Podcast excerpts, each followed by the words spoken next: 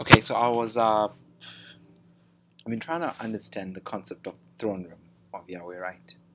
In uh, in relation to the different angelic beings in the throne room, and um, yeah, so um, I've been looking at the four different like if we look in the Bible in the scriptures, there are four different classes of, of like angels and then the whole throne room, and, and I believe since we're going to rule and reign with Jesus, the structure of the throne that we're going to sit in is going to be the same as the throne room.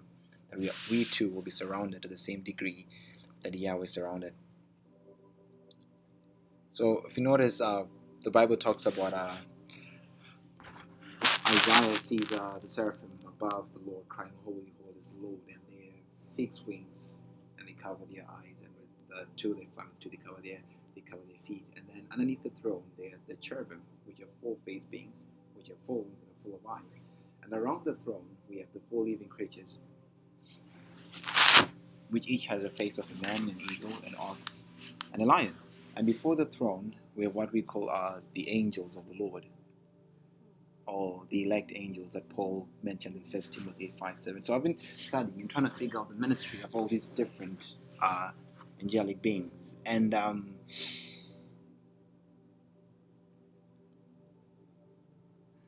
okay, I don't want to talk about angels, but the angelic canopy was given to mankind, saved and unsaved, through the love of God. So the Bible says, For God so loved the world that he gave his Son. In giving his Son Jesus, he was also giving the manifestation of the service of Jesus through angels. So he gave the literal life of his Son to the world, and he gave the manifestation of the service of his attributes to the world, his angels. So the entire creation, the entire world is full of angelic help, saved and unsaved. But then there's a place, a domain, a realm where there are certain angels that only minister to the redeemed. But they don't just minister to the redeemed, they minister to the redeemed who have literally plunged themselves into the depths of Jesus. When we are born, we are born in the heavenly places, but we don't start in the depths of Jesus. Starting in his depths is a, a choice that I initiate personally. It's when I literally let go of everything else to pursue his heart, to enter into the depths of his heart. Because Jesus is the expression of the heart of the Father. And to pursue Jesus is to pursue the heart of God, to know him intimately. And things begin to open up as we desire to just know life himself, the essence of life, and we desire him more than anything else. Because I believe the church is really in a frenzy of really desiring truths about Him and not desiring Him, right? And that has really kept us back. Because Yeah. sometimes, you know, people will pray for the anointing. Mm. The anointing is the overflow of His life, but He Yeah. is not the anointing, That's good. Yeah, that is Right. so you could desire an anointing and still miss Him, Yeah. right? Yeah. He is the fullness of mysteries, but miss. Mm. So, I'm like, um, um, so I was there, right? And I was just like sitting there, and I'm just like, okay, there we go, Lord. And I'm like, Jesus, what do you mean? Then he's like, I'm the essence of life itself. Yes. To walk in the heavenly realities is to desire life himself, me. To desire him above all else, above heaven, above death, above my own life. To let go of everything and say, Jesus, I want you. Because the Father is looking for a bride, pure and holy for his Son. Like another day, the Lord said to me when I was praying, the purity of your, He said, Blessed are the pure in heart, for they shall see God. He said, the heart is pure to the degree that it desires nothing else but Jesus. That's how you measure pure of the heart. So there are certain angels that are designed to minister to people who want to just intimately minister to Him in the area of the ark, in the throne room. So the first set we have uh, the seraphim. The seraphim are the burning ones who carry the burning love of God, and they bring a, a, like they're fiery um, angelic beings who bring the ministry of fire. Jesus promised a baptism of the Holy Spirit and fire. Two different aspects. One baptism of the Holy, one is they're all like the manifestation of the Spirit of God, but they're different baptism. The baptism of the Holy Spirit is the first, and then come the baptism of fire. And then Joel 2, Peter said, In the last days, um, the Lord said, I shall show wonders in heaven, blood, fire, and smoke. The fire and smoke is the baptism of the fire, right? Which has to do with uh, with the ministry of the seraphim, right? Them touching us. Isaiah said, um, when the seraphim spoke, the temple was filled with smoke. And Peter quotes Joel 2 and said, fire and smoke. On the day of Pentecost, we see no tongues of fire upon them because the seraphim touched the disciples. The ministry of the seraphim is to make us blazing torches of the love of God, intimate lovers of Jesus. They bring a radical love of God, for they burn in intense in, in the intensity of the love of God. So when they minister to us, they are bringing and making us burn blazing as torches of flame. But the thing that really interested me was a, uh, um, a scripture in Revelation 4 about the four living creatures, right? Like I mentioned, um,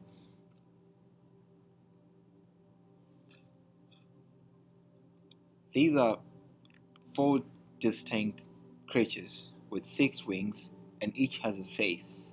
And what's interesting, they each has a face of a lion, an ox, an eagle, lion, ox, eagle, and a man. What's interesting is in they sing the song of the redeemed. Revelations 4 9, they said, and the four and twenty and the four living creatures and the twenty elders, twenty four elders, bowed down before the Lamb, and they cried out, For you were worthy to receive the scroll, for you were slain, and you have redeemed us out of every kindred, tongue, nation, and you have made us kings and priests unto God. And these are angelic beings that is singing the song of the redeemed, right? So it really baffled me for long because I was like, how is it possible that this particular set of angels before the throne that are full of eyes with six wings and a face of an eagle, a man, eagle, man, lion, and an ox sing the song of the redeemed? And then um, I hope I'll be able to really explain it the best way I can, but I'm, I'm still trying to. And then um, you turn to uh, Genesis 9, yeah, verse 9, we first, we first see Yahweh sets a covenant with Noah. And in setting of the covenant, he mentions what I would say the four main divisions of creation, of created animals. He says to Noah, For I will make a covenant with you, Noah, being the man, right? And with the birds of the air, two, with the beasts of the of the of the ground, three, and with the cattle, four. Noah is the man, the birds of the air, the beasts, and the cattle. And then Yahweh established a rainbow, right? A pattern on earth. And we go to heaven, we see a rainbow. And we see the face of a man.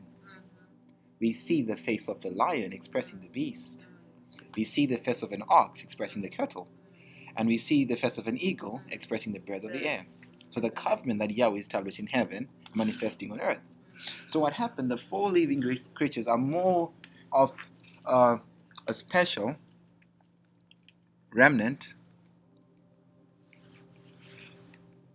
of creation that has been redeemed. I hope I can bring justice to this.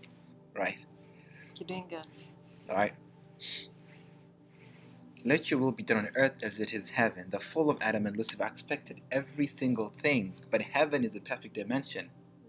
So what happens in heaven has to happen on earth. So before Yahweh had to show Noah that I'm going to establish a covenant that redeems these four divisions of creation, he had to first establish in heaven. So then, the word that he spoke of redemption of the four, No, okay. of the four divisions of creation, the man, the lion, the beast, represented by the lion, the birds represented by the eagle, and the cattle by the ox, became personified as these beings. So these four living creatures are more like custodians of the covenant of, of God. They themselves are partakers or a remnant, are partakers of the redempt, of the redemption of Yeshua. They are more like a, a combination, a, a collection, a culmination of, um, of, of, of, of every division of, um, of redeemed creation in its fullness. So they represent the full expression of redeemed beings in heaven. But what's more interesting is they're covered with eyes all over, and they're covered with eyes inside, right? Their eyes are eyes that show great depths of knowledge into Yeshua. So they have looked into the Father and have partakers of the deep knowledges of God. Mm-hmm. the scripture says the earth shall be covered with the knowledge of the glory of God. The earth shall be covered with the knowledge of the glory of God. And they represent the different four divisions of creation, showing that as they are covered with the knowledge of the revelation of the, with the knowledge of the glory of God, so creation itself shall be covered with the knowledge of the revelation of the knowledge of the glory of God. And then they have eyes within themselves. They have eyes outside, they have eyes within themselves. Right? The huge, mighty, and they have eyes within themselves. And these eyes are like, they are more like um, custodians of the inward light of Christ in different angels. They watch, they have eyes that goes to and fro the universes, and they, their eyes are able to penetrate into the depths of, of, of, of, of, of creation, of beings, examining uh, and taking a good look at, um,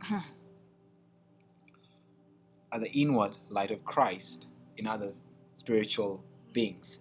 And then these are around the throne. And before the throne, we have what we call the angel of the Lord or the angels of the Lord. Because the angel of the Lord is not just like one angel, right? It's a set of angels who like deputize for Yahweh. And it's not Jesus, it's not theophany of Jesus. Um, Paul in um, 1 Timothy 5.22, 1 Timothy 5.22, he calls them the elect angels of God. He says, um, he says to Timothy, I bow my knee before the Father, his Son, and his elect angels. These elect angels are called the angels of the Lord. In Revelations 8 2, Revelations 8 2, uh, John sees them, and John says, And I saw seven great angels before the throne of God. Seven great angels before the throne of God. Seven great angels before the throne of God. And, um, um, yeah. So they so in the Old Testament we, we see these angels just you know being sent by Yahweh to deputize for him and sometimes when they came they took like uh, the personal uh, pronoun of God and they said I and this and he couldn't tell who it was so and then that's them and then underneath the throne room we have uh, the cherubim which are four faced beings with four wings they each have the face of a lion an ox an eagle and a man and they have four wings and they are carriers of the glory of God right and they're also like the vehicle of expression of the Son of God. When the scriptures say just seated in heavenly places in Christ Jesus, it's talking about us being seated on a cherubim. Because the Bible says Yahweh rides the cherub.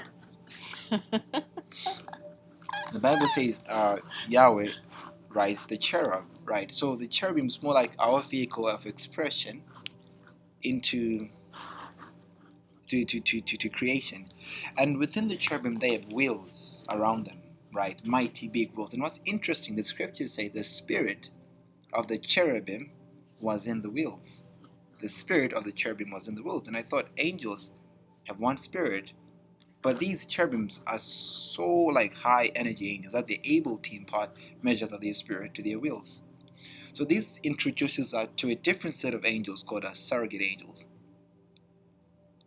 which are angels that deputize for their head angels. Now the cherubim are like, uh, so the wheels, which people call Ophanim, are more like the surrogates of the cherubim, right? So this is like the structure of the throne room of God. There's seraphims above that are burning, burning. And these seraphims are really related to the seven spirits of God, but the seven spirits of God also burn before the throne, right? And these seraphims have to do with the love of God. And Yahweh sits on his throne, and underneath the throne there's a sea of glass, and beneath the sea of glass are the cherubim carrying it. And around the throne, before the throne, are the angels of the Lord, or the angels of his presence. And then around the throne we have uh, the four beasts, full of eyes and within. I personally believe um, as we enter into maturity and we are called to sit and we desire and we ascend to sit with him who sits upon the throne,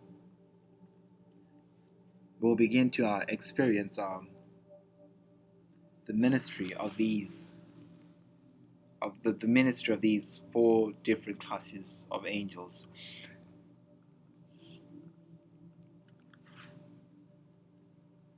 It's interesting how the Lord uh, Jesus speaks of uh, John the Baptist. He said John the Baptist was a burning and bright light, a burning and bright light, a burning and bright light, fire. And I believe John the Baptist embraced the ministry of the seraphim to be a burning and bright light. The disciples still on the day of Pentecost saw the fire on their heads. They were burning and bright lights that terraformed the world. The Bible says these men that have turned the world, world upside down. Isaiah's lips were Isaiah was a prophet from Isaiah 1, 2, 3, 4, 5, 6, prophesying and seeing visions. And in chapter 6, he sees the Lord and he's undone when the seraphim touched him. His ministry completely changes. Because chapter 1 is still prophesying and having visions and all this stuff. But chapter 6, he has a mighty transformation. So I just believe we're just coming in an area, in a, in a season where Jesus has released the ministry of the seraph, but as a ministry of fire, the fire of his love. And fire is not attractive. It's a fire that burns the chaff and the gross out of us. It's a fire that separates. It brings separation between you, yourself, your loved one, because it sets you apart to be a priest unto God and to be for God alone. This is the ministry of the seraphim, and if we embrace and accept the ministry of these beings, we will be blazing hot torches of fire like Jesus, and we too would burn with a pure flame for the love of God.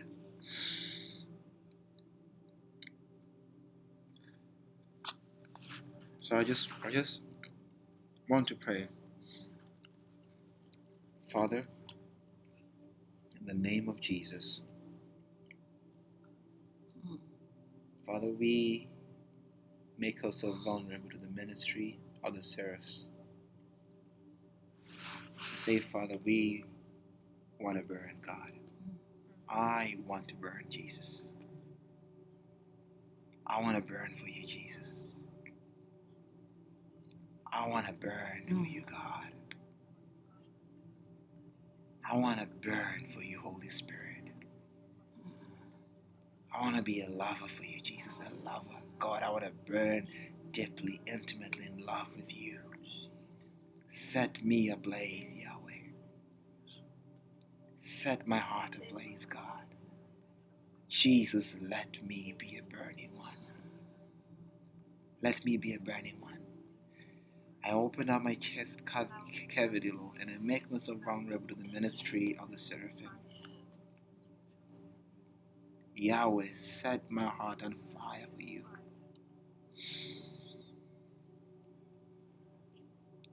And Jesus, I embrace the ministry of the, of the cherubim, Lord. Wow. Father, that I may transcend above the three dimensional spectrum of this world, Mm. that I may bear the four faces of Yahweh Yeah, wow. the lion, the ox, the eagle, and the man. That's it. That I may be a mature son in your courts, Jesus. Mm. Yahweh, I embrace the ministry of the cherubim.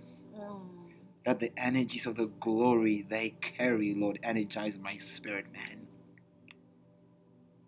That I too can travel in all directions north, east, west, south simultaneously. Mm.